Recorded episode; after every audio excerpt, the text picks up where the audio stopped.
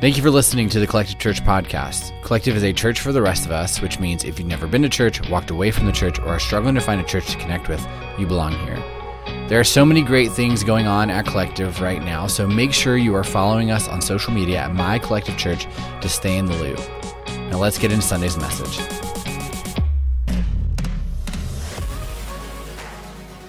When I was in college, I got to go on a month long trip to Europe for college credit. And every morning, the professor who was leading the trip would start things off with a devotional.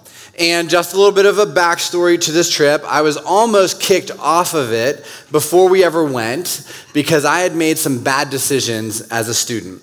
Those are multiple long stories that we don't really have time for today, but I'll tell you all it involved incidents of breaking and entering destruction of property, getting our fingerprints pulled off of a Ford Fiesta, and CT, who was just hosting. So ask him about it a little bit later.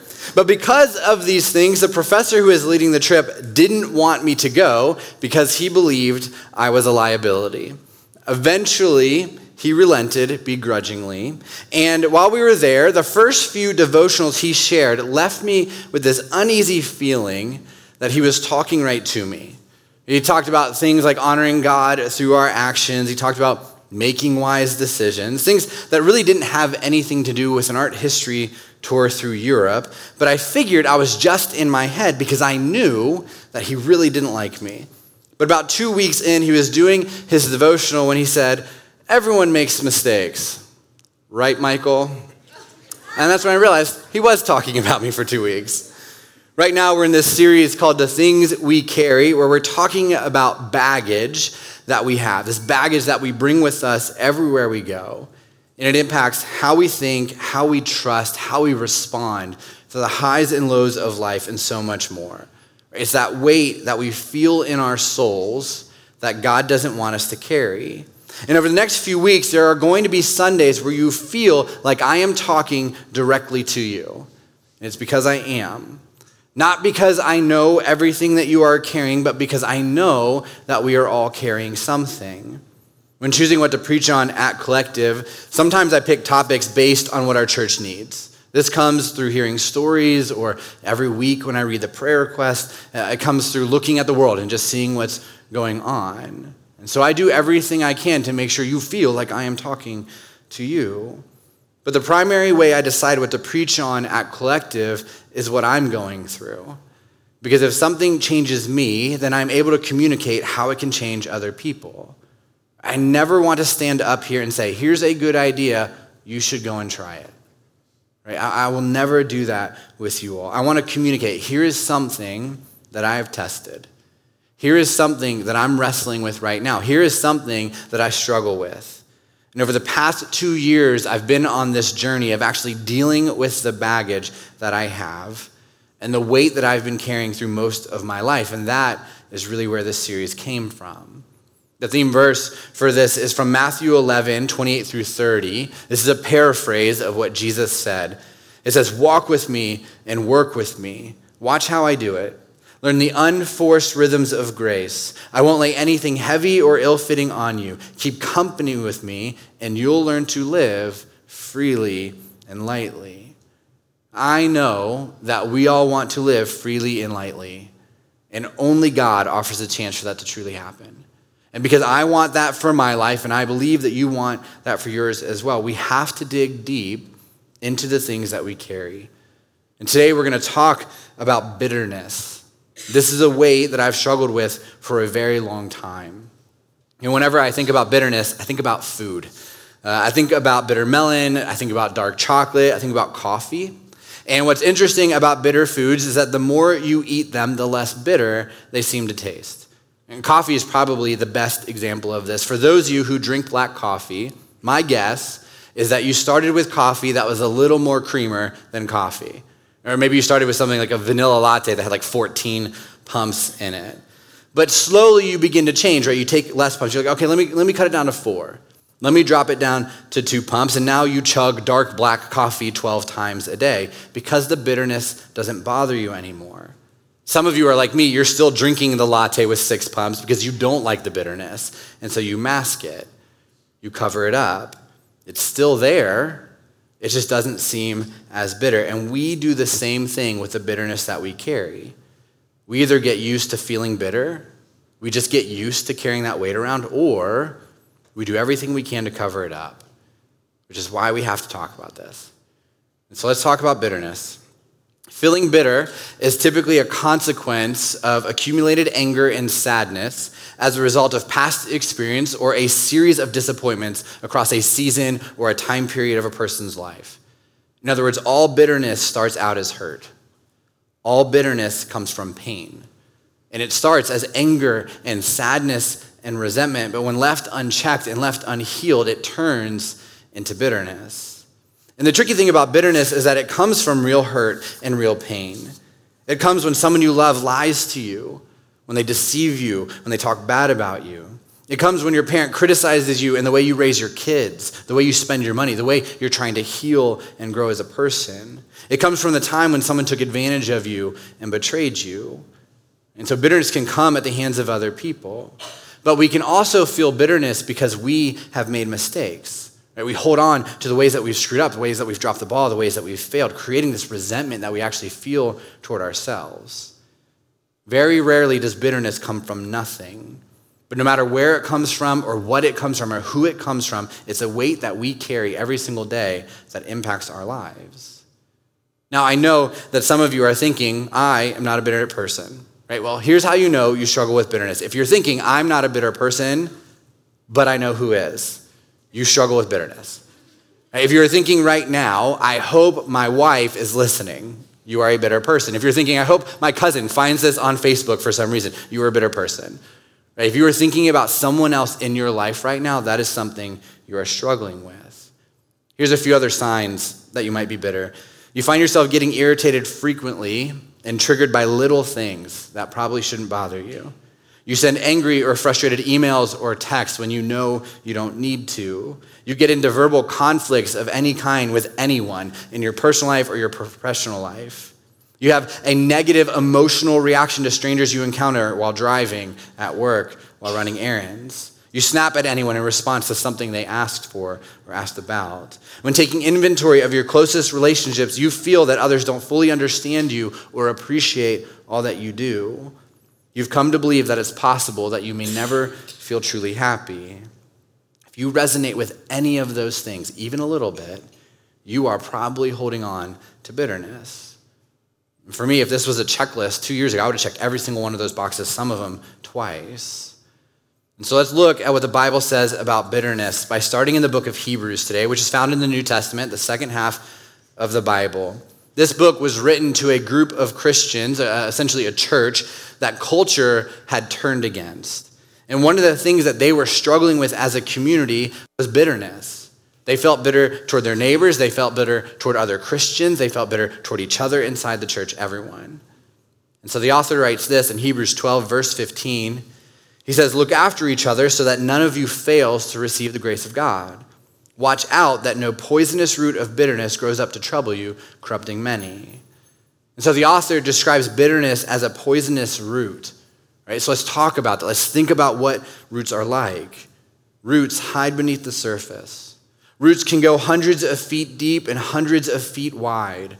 Roots get tangled up in other trees. Roots can choke out other plants.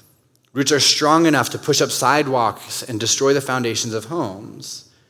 And that is what bitterness is compared to. It's this hidden destroyer. It's beneath the surface, it goes deep and wide. It can wreck even the strongest foundations. It is this thing that is beneath the surface of our soul, and when left unchecked, it slowly grows deeper and deeper and deeper. And sometimes these roots of bitterness, we don't even know we have one until we wake up one day and we can't stop thinking about that thing. Right? We, can't, we can't stop thinking about that person and what they did or didn't do, what they said or didn't say. And some of us have bitterness toward the most ridiculous things.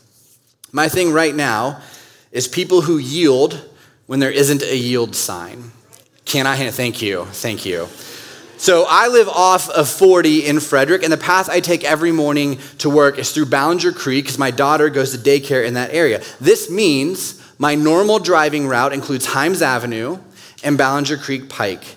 And there are three intersections there within about a mile that do not have yield signs, but people yield anyways. You know what? If you don't know where they're, let's just look at them on the map. There's three. you guys think I'm kidding right now. This is what we're learning. There are three intersections, okay? Three spots. This is one mile, all right? This is the Wawa. You all know this, okay? When you turn on the Ballenger Creek Pike, there is no yield. You do not need to stop. When you merge onto Ballenger Creek Pike up here, there is no yield. You do not need to stop. When you merge on Himes Avenue right here, there is no yield. You do not need to stop. This kills me every single day. Right? If you live back here, you know, okay? Uh, also, I bought this just to show you guys. I need you to know. I'll bring out a laser pointer more often. The thing is, there is no yield. And do you know how I know there's not a yield? Because there's not a yield sign. But people do it anyways. And every time Every time I have to stop for someone who doesn't understand the regular rules of driving, I lose my mind. I yell, I honk. Eight o'clock in the morning, don't care. If you heard honking around there, probably me. I'm going crazy. Uh, it's so bad, my four year old starts yelling with me, okay? I've had to tone back my language just a little bit because uh, she repeats everything. And listen, if you live back here, you know how frustrating this is. But if you live back here and you don't know how frustrating this is, you are part of the problem and I need you to stop, okay? I can't get healthy if you keep doing these types of things. Right? And so this is frustrating, but this is a ridiculous thing for me to be bitter about. But I carry this with me. And the thing is, that's not really what the author of Hebrews is talking about. He's talking about this bitterness that comes from those paralyzing offenses. It's the abuse of a family member. He's talking about the betrayal of a spouse, the gossip of a friend, these things that you cannot shake. And the author tells us that we need to watch out for this bitterness because it takes root. Right? It digs into our hearts and it grows and it grows and it grows. So if you're taking notes, write this down. First thing is this bitterness hurts ourselves. Right? Bitterness hurts ourselves. There's a famous quote that bitterness is like drinking poison, hoping it will kill the enemy. Maya Angelou compared bitterness to cancer that feeds upon the host. The person that bitterness hurts the most is ourselves.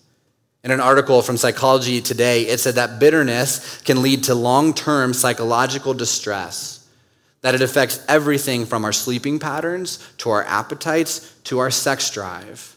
Now, let me pause here for a second. For those of you who are married, that last one should be reason enough that you deal with your bitterness, okay? It will impact and it will destroy your marriage in many ways. And so we need to check it. The article continued dwelling on what happened allows bitterness to become a permanent part of our character, leaving our self image to slide from a competent and purpose driven person to that of a helpless victim. Bitterness elevates cynicism and paranoia. Bitterness can make you so self protective that you view the entire world through that filter, avoiding opportunities and relationships that could be fulfilling. It said that bitterness stops the clock of your life, meaning dwelling on what hurt you keeps you trapped in the past. And this prolongs your pain, it prevents you from moving forward in your life. But it also stops you from being present in the moment. Right? And it takes away opportunities for you to see the good things that are right in front of you. Bitterness wastes time and energy. People who are bitter usually spend a ton of time just replaying the events over and over and over again. Right? Like spinning out of control, saying, if only that hadn't happened, if only I had done this thing. And that takes time and energy away from your life right now, the good things right now. Now, if bitterness causes so many problems, why do people cling to it? The article continued We might claim our grudge and bitterness is only because of fairness or a sense of justice. Right? This goes back to the fact that it came from a real pain. But there's, a, there's usually a deeper psychological reason we hold on to something. Bitterness can actually be something that gives someone a self or a sense of purpose, even if it's negative. In this way, it kind of becomes this backwards way to boost low self esteem and confidence or shore up this weak sense of self identity. Bitterness is also a way to hide from fear or life change or failing. If something bad happened to you that you can be bitter about, you can use it as an excuse to not try other things.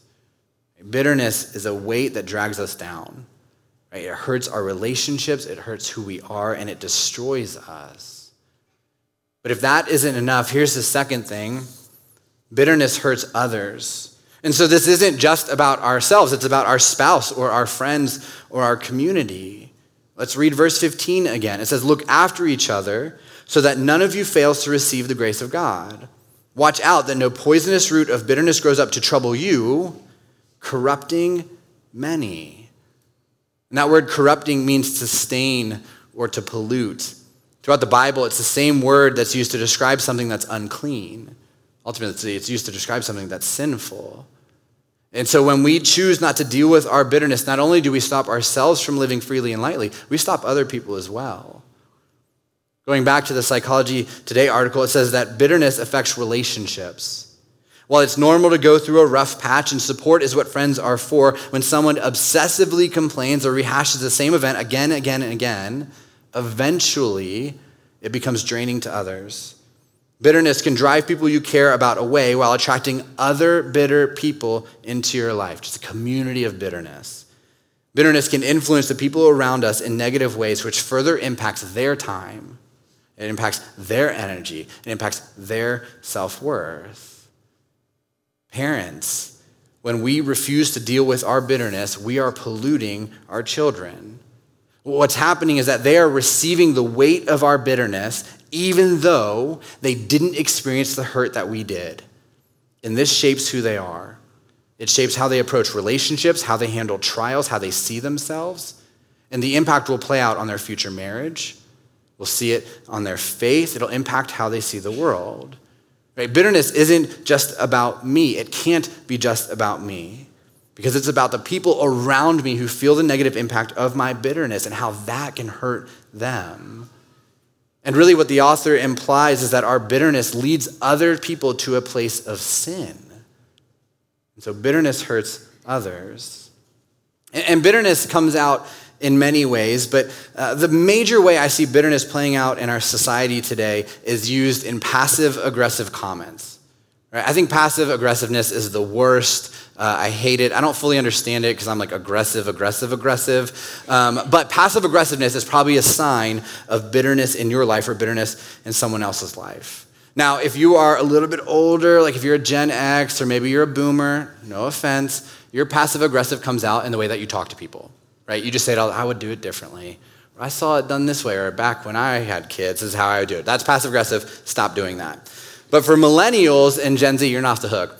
Millennials and Gen Z, the way that passive aggressiveness com- comes out is social media. Right? That is why when you're on it, you hate it as much as you do. And every time I get on Facebook or Instagram, you know, and you know this too, you start scrolling through and you start seeing posts that are clearly directed toward a specific person or a crowd of people. And the person posting it puts it up they're hoping that all the people they are upset with will read their post and change who they are. But guess what? They won't. Like that has never happened in the history of social media. And so you have to stop posting things on social media just to justify your bitterness. Stop posting things on social media that calls people out for things that you aren't willing to sit down and have an honest conversation with them about. Right? And I'm not even talking about calling them out. It's sitting down and saying, You did something that hurt me. If you are unwilling to do that to their face, stop posting those things on social media. Stop sharing things that try to prove that you are okay because you clearly are not okay. Right? We're not okay. And it's okay that we're not okay. And here's the thing for those of you who post those posts, and you know who you are, I'm not going to call you out. Uh, if you are one of those people who, who post those posts, the argument you're making in your head right now is that you got positive affirmation from people. You'll say, but look at everybody who commented. Look, look at what they said on this post. But here's what I need to tell you that didn't come from healthy people. It came from other bitter people. You're creating this group of bitterness in your life.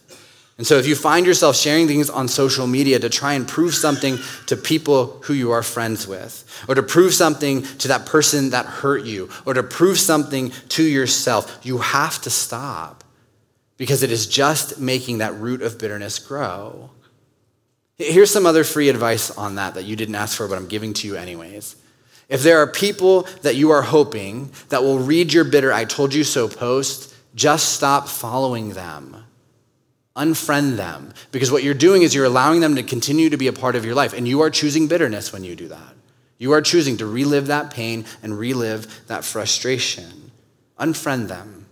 Move on and let go. Because imagine how much freer and lighter your life would feel like if you weren't always reading things on Instagram thinking about the person or people who hurt you. And listen, if, if you do those types of things, I'm not trying to minimize your hurt. What I'm trying to do is help you understand that the hurt you have experienced has led to pain, and that pain is now bitterness that is infecting your heart and infecting others. Because bitterness always hurts ourselves and it always hurts others. And because of that, we have to work to let it go. It will not let go of itself. And so the question is how do we do that? How do we truly let go of the deep seated pain and anger and resentment and sadness that we feel? Here's the first thing that we have to do we have to be honest about our pain. We have to be honest. We can't keep hiding it, we can't keep burying it, we can't keep leaving it down in our soul. And some of you are bitter at God because you've lost someone you love and you don't understand why, and you are blaming him. And it is destroying your faith. Some of you are bitter at your coworker who got the promotion that you feel like you deserved and worked hard for. Some of you are bitter at that older sibling that seems to do nothing wrong. Some of you are bitter at the woman who's now dating your ex, and even though you don't want to be with him, you can't stop hating her. Some of you are bitter toward your parents for what they did or didn't do and you are imprisoned, and you cannot heal from the things that you are unwilling to acknowledge. And so we have to be honest. We have to go to a place where our hurt comes from, and we have to say, This is why this wound hurts me. This is why what they did and what they said is something that I've held on to for these years. This is the way it made me feel. You have to go beneath the surface. You have to go behind the walls. You have to go deep to dig it all out. I don't think that I would have ever used the word bitter to describe some of the weight I was carrying until a few years ago. Now, I would have done what many people do, and I would have called it anger, right? I would have called it resentment, but really that's the surface, right? Bitterness is the thing behind the thing. And a lot of those feelings were at the core of how I felt. But the weight I carried every single day was bitterness. And this came from hurt from my dad. And I know that no one would tell me that my dad having an affair shouldn't hurt me and shouldn't make me mad. Like, no one would ever tell me that. You guys wouldn't tell me that. No one would ever tell me that my dad missing my wedding shouldn't create sadness in my life. Right? No one would ever tell me that I wasn't allowed to feel those things because those were how I felt, and that is how I felt. The problem, though, was that I didn't do anything with that. I didn't do anything to heal from the pain he caused because I thought eventually it'll all go away. I thought if I just minimize the way that I felt, eventually life will just kind of heal itself and we'll move on. But things do not work that way because my anger and my sadness didn't go away and eventually they just turned into bitterness. And this bitterness in my life came out in so many ways. For the longest time, I viewed this world without any hope. It was just pure pessimism. There was nothing good that I could see in this world. I never believed that good things could happen to me. When good things did happen, I just lived in this place of expecting the other shoe to drop, for someone to take it away, for a lie to come out to destroy it something. I allowed my bitterness to create walls between me and other people. There are relationships I don't have today because I wouldn't even let people get close enough to have a friendship. It led to me having issues with authority. And I've had conflict with every leader in my life because I didn't trust them to stick around. I've never trusted a leader in my life to actually want what's best for me. And my bitterness made me angry and jaded and alone. And in order for me to really start working on it, I had to go back to the place of my hurt. I had to go back to when I was a teenager and I had to say out loud, when my dad left, I felt abandoned. When my dad left, I felt like I wasn't good enough. I felt like I wasn't worthy of love. And I had to be real and honest about that pain. Not about the anger, not about why I was acting the way I was acting. Where did that pain come from? And I had to be honest with my wife. She knew it, but I'd be honest anyways. I had to be honest with my friends. I had to be honest with my therapist. I had to be honest with other men. And that was when I began to be able to let go, right? just a little bit, because that was step one. If we are not honest about our pain, we can never go beyond the weight. So we have to call it out. We have to be honest about it. We have to be real about it. Here's step two, though, and this is the hard one. We have to forgive those who have hurt us. The word forgiveness means to release or to let go. And if we really want to let go of the weight of bitterness we are feeling, this is how we do it. Calling it out is step one, but forgiveness is step two, and there really isn't a step past that. And most importantly, we are told what forgiveness looks like because we are told to forgive in the same way that Jesus has forgiven us. In Ephesians 4, Paul writes this He says, Get rid of all bitterness, rage, anger, harsh words, and slander, as well as all types of evil behavior. Instead, be kind to each other, tenderhearted, forgiving one another, just as God, through Christ, has forgiven you. And listen, I know that not everyone in this room would say that they are a follower of Jesus. Some of you are just here and you're checking all this stuff out. But no matter what happens today, one of the reasons you're going to struggle with bitterness for a very long time, and one of the reasons you're going to struggle to forgive and let go is because you haven't experienced the forgiveness in your life that Jesus extends to you. Right? Jesus forgives us even though we don't deserve it. Jesus forgives us again and again and again as we continue to fall short. Jesus forgives us without us having to do anything to earn it. But if you haven't accepted that forgiveness in your own life, you will never be able to extend it. Right? That you will be stuck in this place forever. So if you are not a follower of Jesus, while you can take everything to heart today and you can understand bitterness a little bit better, if you truly want to let go, it starts with Jesus. It starts with putting your faith in Him. It starts with choosing forgiveness and grace for yourself. And then you'll be able to start working through how do I extend that to the people who've hurt me? And forgiving others the way that Jesus has forgiven means that we aren't generating something on our own. And this is a good thing.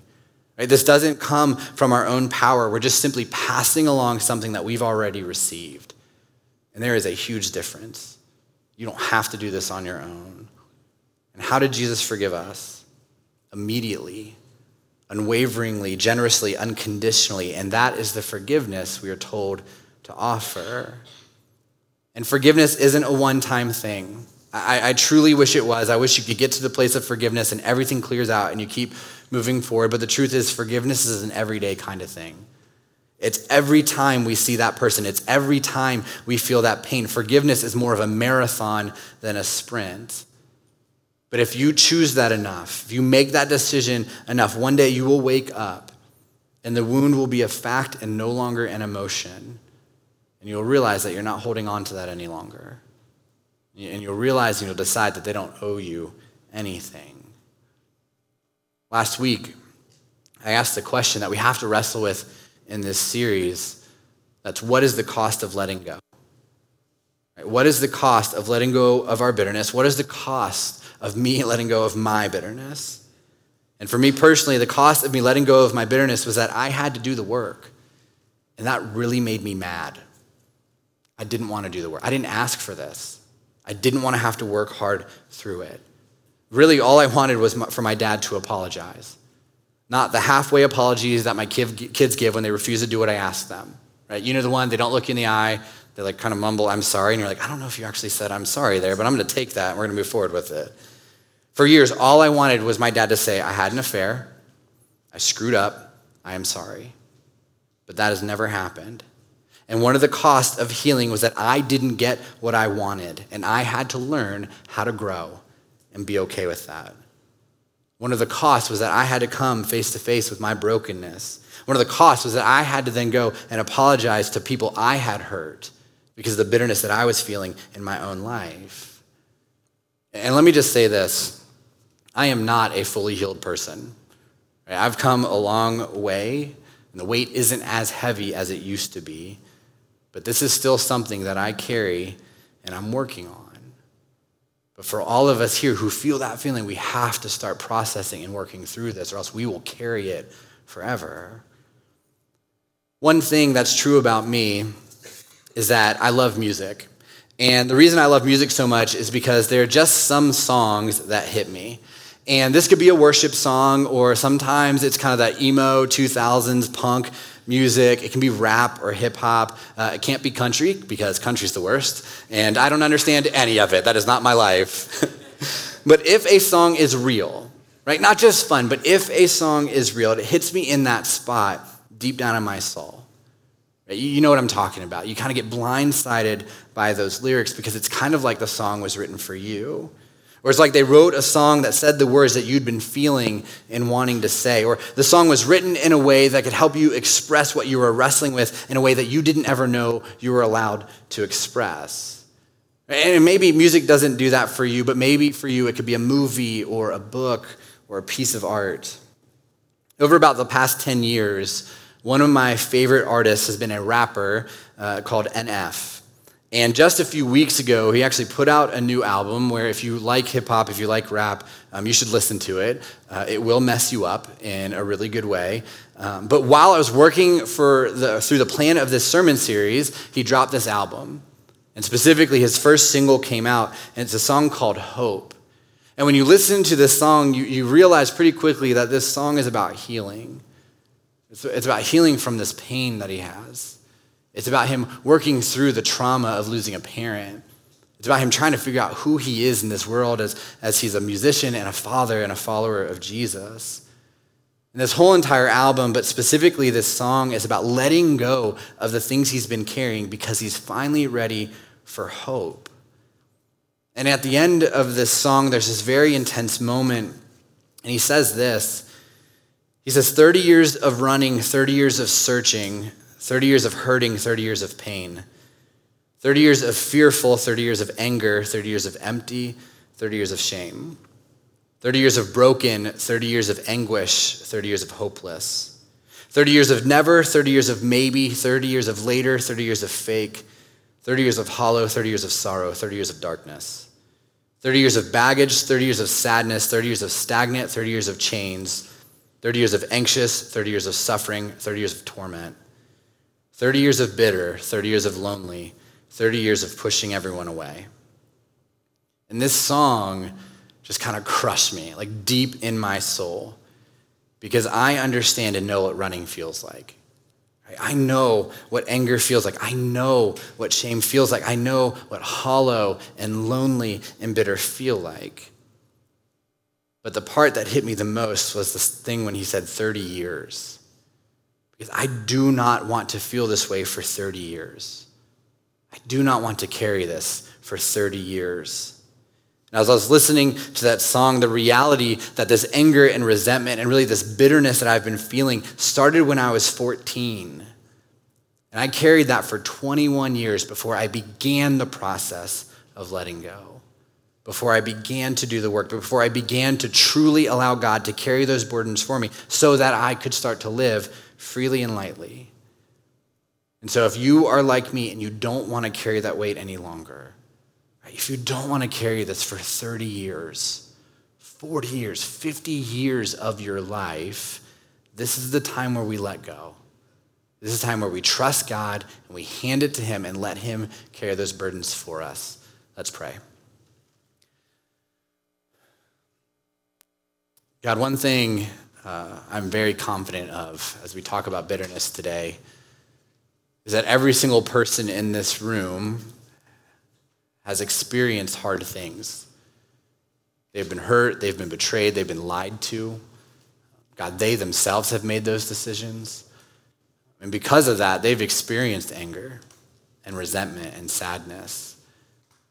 And God, for a lot of us, that has turned into bitterness.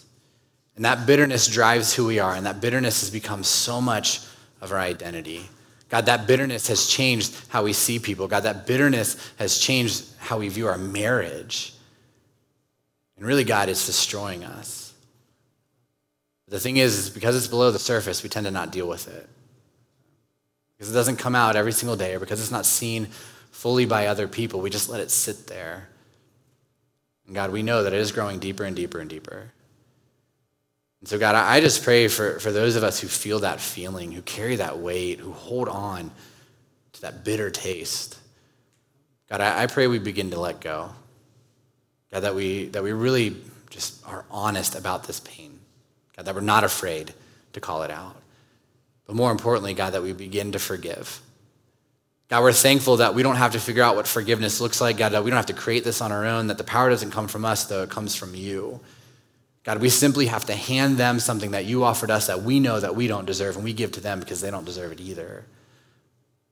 So, God, I pray this week as we wrestle with this, as we struggle with this, as we begin to call it out, as we begin to understand that this is a weight that we carry, God, I pray that you help us let it go. God, more importantly, we feel your presence in our life so that we know that you're carrying it with us so we don't have to go through this alone. God, thank you for your forgiveness. That's the only way we can get through this. We love you and pray these things in your name. Amen.